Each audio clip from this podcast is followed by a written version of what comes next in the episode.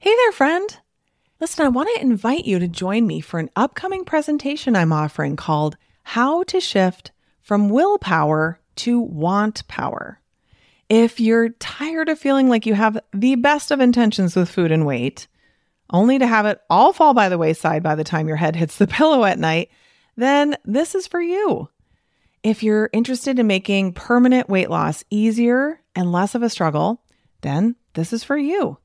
If you're curious what want power is, which you probably should be, and can't wait to learn how to incorporate it into your journey toward peace and freedom around food, then this is for you.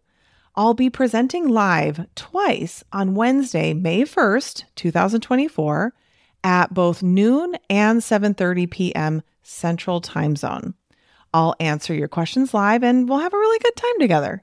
But if you can't make either of those days, I'm not going to make you get a replay emailed into your inbox, only for it to get lost and never be watched, no matter how deeply you want to make time to go through it. Because, I mean, honestly, who are we kidding? We've all done this, including me. No, instead, we are offering multiple watch parties for several days after the live presentation. So come watch the replay with other doctors and interact in the chat with them and my team. So either way, whether you come live or to a watch party, it will be worth your time for sure. All you have to do is register at KatrinaUbellMD.com/want power. That's KatrinaUbellMD.com/WANTPOWER. See you there. You are listening to the Weight Loss for Busy Physicians podcast with Katrina Ubell, MD, episode number 63. Welcome to Weight Loss for Busy Physicians, the podcast where busy doctors like you get the practical solutions and support you need to permanently lose the weight so you can feel better and have the life you want. If you're looking to overcome your stress eating and exhaustion and move into freedom around food, you're in the right place. Well, what's up, my friend? How are you? Welcome back to the podcast. Episode number 63. We are trucking along here, people. Every week, another awesome, amazing podcast. I love doing them for you. So, you know, I am a musical theater buff, and we went last weekend to see Finding Neverland, which was really good. It's the story of J.M. Barrie, who wrote Peter Pan. So it's kind of the story about him as he wrote Peter Pan and the children that inspired that. And it was really so fascinating because there were four boys in the show, and they were pretty young, and they were fantastic. I mean, dancing and singing and lots of lines. They were in the show for a lot of the time. I was so impressed with those kids. I was like, wow, to be able to do that night after night, they were fantastic. But let me tell you what the best part of the show was. There was a dog in the show, an awesome, amazing, super well-trained dog. And I don't know if it was a he or she, but I'm going to go with a he. And he looked kind of like a he to me. And he was just huge and big and fluffy and so sweet and obviously super well-trained to be able to be in a live musical theater show night after night. And he seriously just fueled my puppy fever. So we had our first child dog when we were interns. I say we had her, like I birthed her. It felt like I birthed her because she was like my first child. But we got her when we were interns, when we wanted a family, but did not have the time to have a real child. So we got our little dog, Lucy, and she was a Westie, and she was just the best dog ever. Did she have her faults? Of course, but I choose not to focus on those because I love thinking about how she was so amazing. And so she died in her sleep about almost 2 years ago. And so after that, maybe 6-7 months later, we ended up getting another dog that was a 2-year-old dog that we thought, I won't go into all the details, but in any case, we thought this dog was going to be a great fit for our family. And it turned out that he really was not a great fit for our family at all. So we ended up having to give him back after 3 months, which was really sad. And we felt a little burned after that experience. But lately I've got puppy fever again. And so we actually have reached out to someone looking for another Westie puppy for this summer, because we're going to be traveling a bit in June. And so we thought, okay, when we get back, that'd be a great time to get a puppy. So if you know anybody who is a breeder of Westies or has wonderful Westies that they have gotten from somebody, then please let me know, because we are looking into that and want to get one with a really great temperament like the one that we had before. They seriously are just the best. I've got a little picture of Lucy right here on my desk, and my heart just sings when I see her. She was such a great dog. Just loved her. Miss her so much. So anyway, that's what's going on for me. Let's talk iTunes reviews really quickly. I read this short review and I just thought, oh, for sure, I'm going to be reading this one. It's titled Great Podcast, and the author is 7654EUS. And she writes, just listen to your micro quit podcast as I was debating with myself whether or not to micro cheat on my program. Perfect timing. Have readjusted my thinking and recommitted to my plan. Thank you for your motivation. I'm so glad that I was perfect timing for you.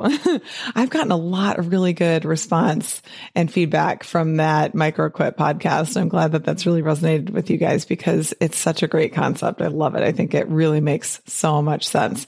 So if you don't know, if you're new to the podcast, my goal is to get 500 written reviews on iTunes for this podcast. So I'm close. I'm getting really, really close. I need your help. If you have not written me a review on iTunes, I sure would appreciate it if you would. The absolute easiest and best way to do that is just on your computer. Even if you are a PC person, you can still download iTunes and leave your review. So if you're a Mac person, it's super easy. Just open up iTunes, search for Weight Loss for Busy Physicians, and then click on the image of the podcast and then ratings and reviews, and you can leave it right there. That's definitely the most efficient and effective way of doing it. You can try doing it through your podcast app. It may or may not work is basically what we've figured out here. So if you could please do that, if you have not had a chance yet, I would so appreciate it. And it doesn't have to be long, just like 7654EUS wrote, just a couple lines. She literally wrote 3 lines, and that was it. And I so appreciate that. Thank you so much. Okay, today I want to talk to you about something that I've worked through with my clients on a number of occasions, and I wanted to address it with you here on the podcast as well. And that is when you get the realization that a lot of your thinking, maybe the majority of your thinking, is generally negative. Okay, so you might identify with being kind of a glass half empty type of person. Like, the way your brain interprets things typically is more toward the negative. And so, as you know, if you've been a listener of this podcast for a while, you know the first thing that I recommend that you do is develop some awareness of what your current thinking is. So the way we do this is we take on that watcher or observer position, where we are watching our brains just pop up different thoughts, and then we're evaluating them. We're just getting to know what our brains are offering to us as thoughts instead of living from those thoughts. Okay, if that makes sense, you're just more observing them. And you're, of course, doing this from a place of fascination and interest and curiosity. You're not doing it from a place of being horrified, being totally disappointed with yourself, being really, just disgusted by what you're seeing. That is not the way that we approach that. But what I've had happen for a number of clients is that they start becoming more aware, and they start seeing how they are literally thinking super negatively all the time, that they just want to start feeling better, right? They actually start feeling worse with the awareness, because now they see how negatively they think, And then they feel bad about that, right? So they're making it worse. They're like, this is terrible. I do not want to be thinking like this. How can I get away from this quickly? That is generally the question then is, okay, I see how bad this is. How can I stop? Because I feel like I can't stop and I want to be thinking more positively. So they're in a rush. And as you know, because I've told you this many times on the podcast, the only reason we ever want anything is because of how we think it'll make us feel. So in this case, we maybe are not feeling so great because we already have a lot of negative thinking. And then we realize how we're creating that experience for ourselves and we feel even worse. So we want to think more positively quickly so we can feel better. So what can sometimes end up happening is that they just start trying to have positive thinking and that doesn't work. And so let me just explain to you why that doesn't work and what I mean by positive thinking. Positive thinking is just having a positive thought, but not necessarily believing it.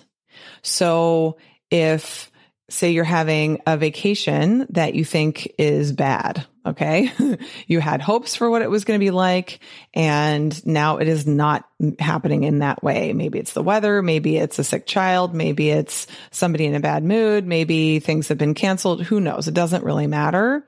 But your thinking is, it shouldn't have been this way. Why am I so unlucky? Why do these things always have to happen to me? So then you decide to think, no, like this is still a great vacation. Okay. Do you really believe that it's still a great vacation? You probably don't, right? So that's just positive thinking. So you can think this is a great vacation. This is a great vacation. But if you don't really believe it, it doesn't have any meaningful impact. It doesn't change your experience of your vacation. What you really want to happen is for you to truly start believing that you're still having a great trip, even though this thing didn't happen the way you expected it to, or this thing didn't happen the way that you had hoped it would. And so we want to stay away from just regular positive thinking. Sometimes people feel like affirmations are just positive thinking.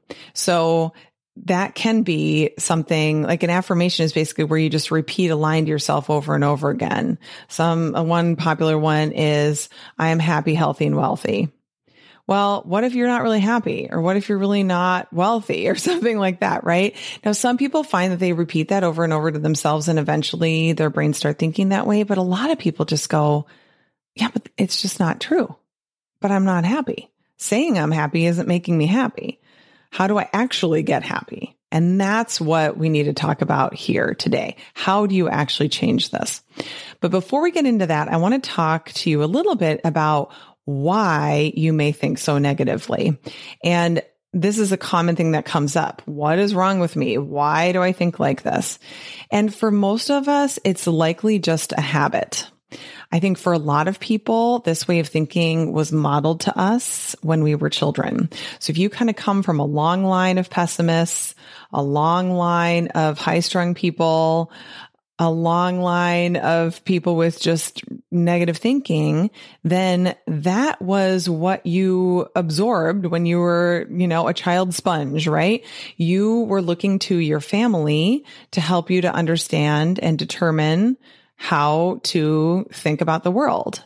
And so the way they talked about things and modeled their opinions of these things to you became the way you started thinking about it. So that wasn't something that you intentionally chose to do, but it just happens because this is what we do, right? Like many of us have beliefs like you should eat all your food, right? On your plate. And where do we get that? From our families growing up, from people around us. So is it true that some people are more prone to negative thinking than others? I think so. I think some people are just naturally very positive for whatever reason. And some of us are naturally more negative. I am naturally more negative for sure. My brain always tries to go to that bad place or the more negative place. It's so interesting. And it's gotten a lot better since I've learned all these tools and I'm actively applying them, but I can still see my brain do it all the time. Just all the time. And so then I just work to get myself out of it. I don't go and live in that place. But even if you're somebody who has that negative thinking tendency, that doesn't mean that you cannot change it or break this habit. So what I really want you to take away from this podcast is that if you're a glass half empty kind of a person, you have to understand that you are the only one who actually has the pitcher of water. You're the person who determines how full the glass is. And this is really, really important to recognize because you have all the power. Nothing else needs to change, just your thinking. So since you're completely in control of your experience in life, of your interpretation of your world, that means that you are deciding if the glass is half empty or half full. And if you're that half empty kind of person, it's just a habit to look at it as half empty. And this is really, really good news, right? Because we can change habits. There's lots of evidence that we can do that. There's all kinds of habits that we can change, but that doesn't mean that's necessarily easy. And that's what I want to talk about today, especially if you've been thinking a certain way and have been immersed in people who think that way for decades. It's going to take some effort. And that's what I want to talk about to you about how to do that. So first, you have that awareness of this habit of negative thinking in so many areas of your life. So you have to spend time noticing, look at that. Look how I'm interpreting that negatively. Look how I'm interpreting that negatively. This recently happened to me. This is such a silly thing, but I'm going to share it with you just so that you know what's still going on in my brain for myself. So the other day, my children had a concert at school and it started about 45 minutes after drop off. And so I thought, well, I could hang out and just wait. But then I thought, no, there's actually Trader Joe's just down the street. You know what I'm going to do is I'm going to drop them off, run down there, whip through Trader Joe's and get my grocery shopping done. And then I'll come back to school and go to the concert. And it was cold enough here that it was okay to leave the groceries in the car. So that was my plan. So I got to Trader Joe's, got through there. I was so proud of myself. I was literally in the checkout line within 8 minutes of them opening. I was like, bam, look at me. Excellent. And so I still had a couple minutes and there is a Starbucks right there. And I hadn't had coffee yet. And I thought, oh, you know what I'm going to do? I'm going to go through Starbucks and get an Americano and then I'll drink that during the concert. This will be perfect. So I pick up my coffee. I go to school, park, walk all the way in with my drink, haven't even had one sip. I'm walking into the gym and there's a teacher standing there who says, oh, sorry, there's no food or drink in the gym. And you can imagine my thinking. My thinking was not like, oh, okay, great. Thanks for letting me know.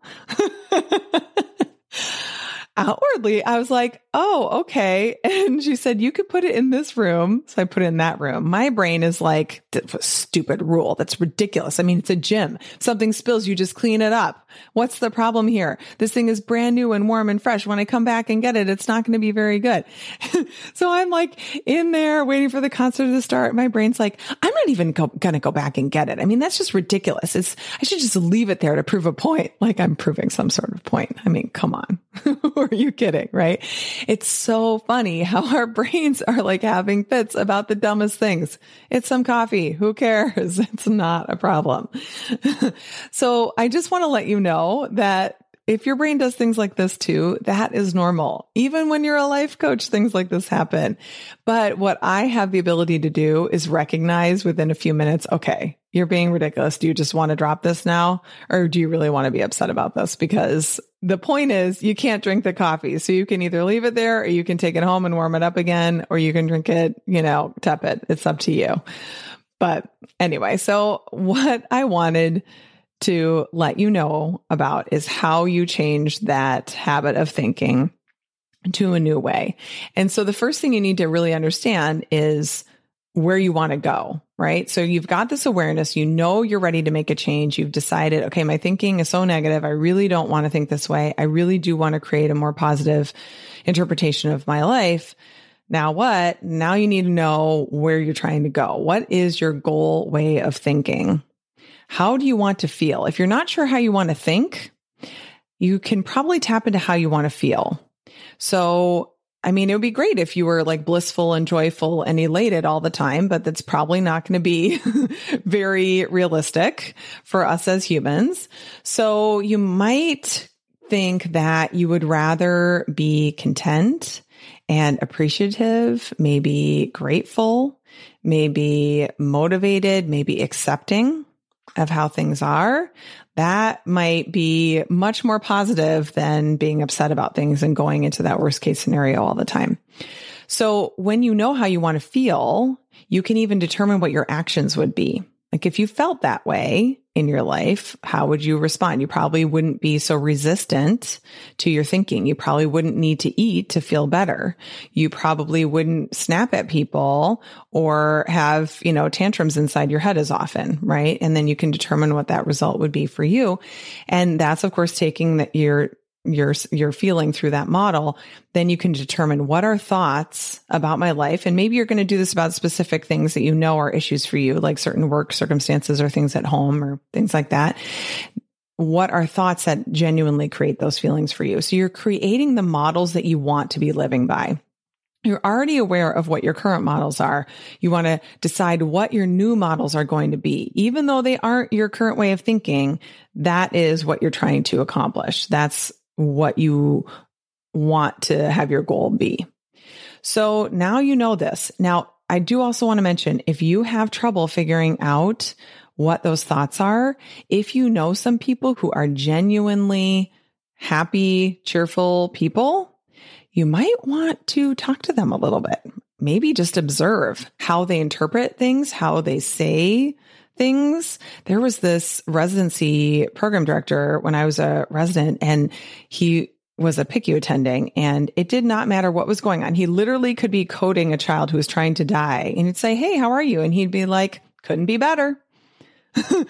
Always "couldn't be better" was his response. So interesting, right? He was all, and not just like, "Oh, I'm okay. I'm doing all right. Couldn't be better."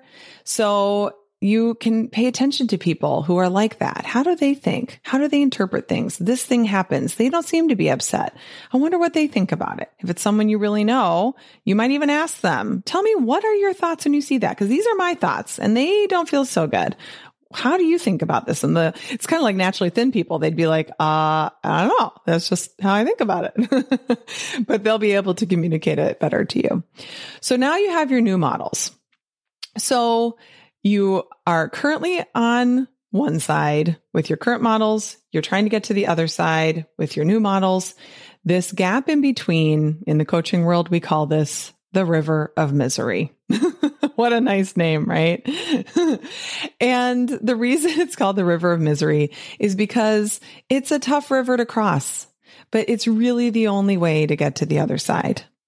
And so when you're trying to change your thinking and it's not going very well, or you're falling back into your old way of thinking very frequently, and you're trying and you're working at it and you're doing all these thought downloads and models, and you're really trying to get over to that other side, and it's not a very pleasant experience, just know that you are in the river of misery. Nothing is going wrong. You are just swimming, and you keep swimming. What I often tell myself is, okay, I'm halfway through the river of misery. Am I literally going to turn around and go back to the other side? Or am I just going to keep swimming and go to the side that I'm trying to get to? Because it's going to be the same amount of effort at this point.